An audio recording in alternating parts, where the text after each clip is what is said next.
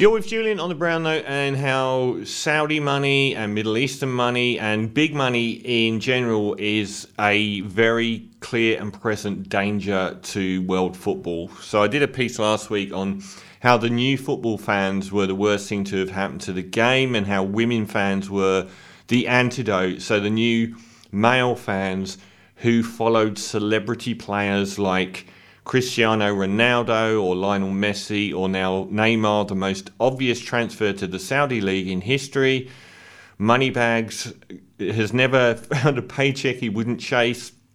How they follow the player from club to club and they no longer even support a club, and how dangerous that is. But perhaps even more dangerous is embodied by the Saudi league. And it's not just the Saudis, it's also Qatar, it's also Inter Miami, it's the mega money clubs that have existed in places like China and Russia, and are seeking to reshape the game in a manner that gives them a seat at the high table, which is completely unearned on any level other than financial, and wildly hypocritical when it comes to the touchy-feely, holistic nature of FIFA and UEFA.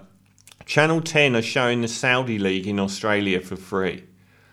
What the hell is that about? So we're now in the process of getting everyone around the world to enable and validate Saudi Arabia, are we? Over the last couple of days, why Channel 10 playing the Saudi League on free to air?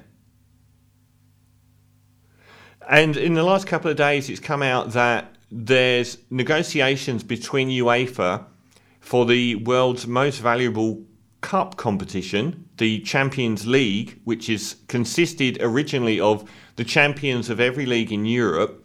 But then when the moneybags teams in Europe decided that they wanted to play it every year, they extended it to include everyone up to fourth place so that the biggest clubs wouldn't miss out on the enormous revenue of this competition watched globally. The biggest competition probably is still the Premiership, the English League.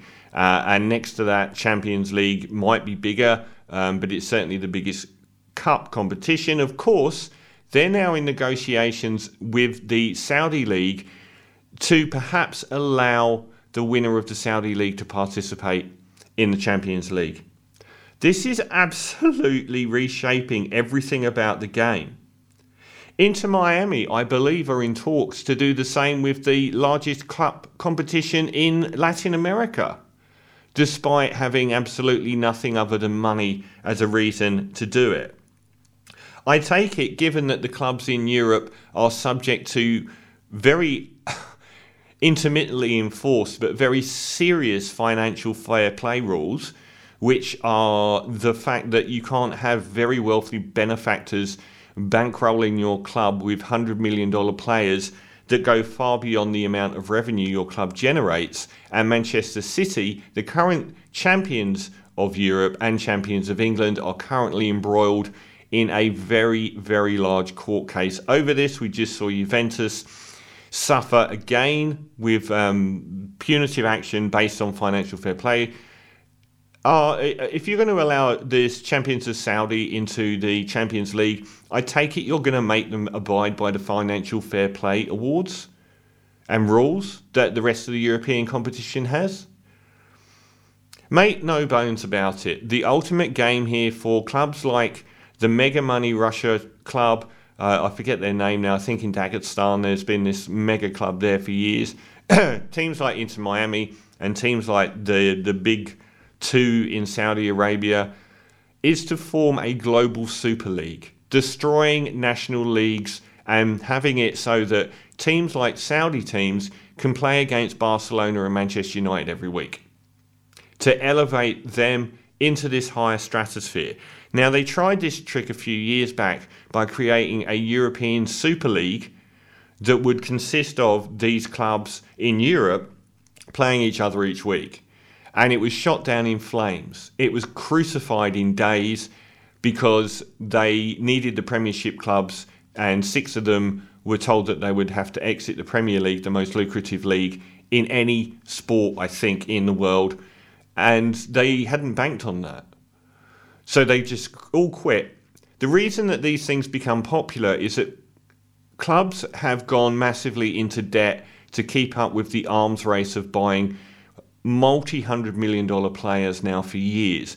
So we've got clubs like Manchester United that are virtually $1 billion in debt because of the financial mismanagement in the most appalling deal in the American owners buying them in the first place. But also you get teams like Barcelona, Real Madrid, Inter Milan spending so much money to keep up on players that their own domestic leagues don't generate the same revenue as the Premiership does.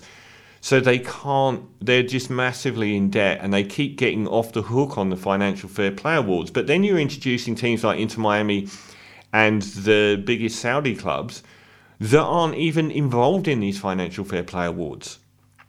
And then there's the issue of human rights. How are we treating Russia at the moment when it comes to human rights and the way that they're barred from virtually any competitive sport?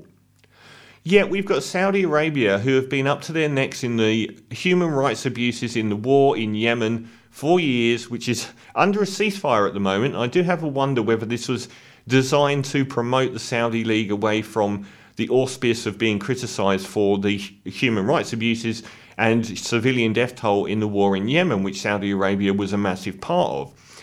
But we don't care when Saudi does it, apparently. Apparently, the people of Yemen aren't as worthwhile as the people of Ukraine.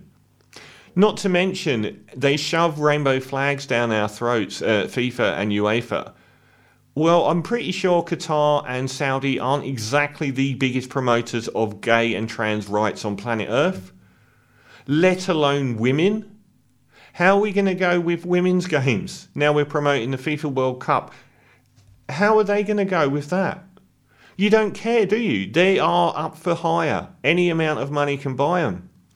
They just don't care. They shove all of this human rights garbage down our throats and they don't adhere to it when it comes to countries like Saudi Arabia or Qatar.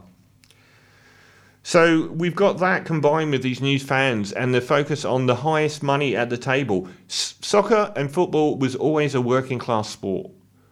And now we've got this Kardashian-level celebrity worship going on. And this hypocrisy from FIFA and UEFA, who have shown time and again they're just available for the highest bidder. And they will forget about human rights abuses, gay rights, trans rights, and women's rights the second a big money player like Saudi sits at the table. They are looking, make no bones about it, to make structural changes to things like the Premiership and the Champions League being so dominant, where they can sit at the high table themselves. People like Arsene Wenger have been pushing this for years. We already held a World Cup at the wrong time of year, an incredibly appalling thing to have done. And I think he was proposing that we hold a World Cup every 2 years, because basically they want to play all the time. So anything that has gone from 100 years of football and soccer history will be eradicated just so these big money nations and clubs can play at the top level all the time. They'll keep expanding or trying to expand the number of nations in the World Cup and making sure that they're there for the longer games. This is appalling stuff, and we're susceptible to it now in the West, in European football, because so many of the clubs have spent so much money and are in debt that they're no doubt being offered caveats. And we should stop Middle Eastern buyers owning Premiership clubs, because what do you think they're going to do?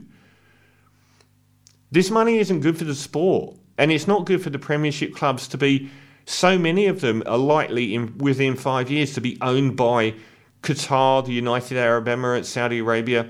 What do you think they're going to do when it comes to voting on things like, let's just forget about the Premiership and go and do this multi-Super League thing?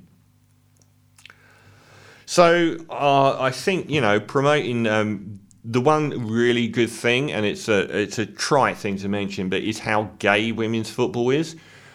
Women's football is grassroots, it's honest, it's working class, it adheres to the values and structures of football, and it's got a huge gay contingent. So we're going to butt up with FIFA and UEFA when it comes to the fact that we're promoting the women's game, by far the best thing to have happened to the sport, when it comes to countries like Saudi Arabia. And the hypocrisy that they will show in turning a blind eye won't be tenable. So anyway, that's my latest bit on soccer.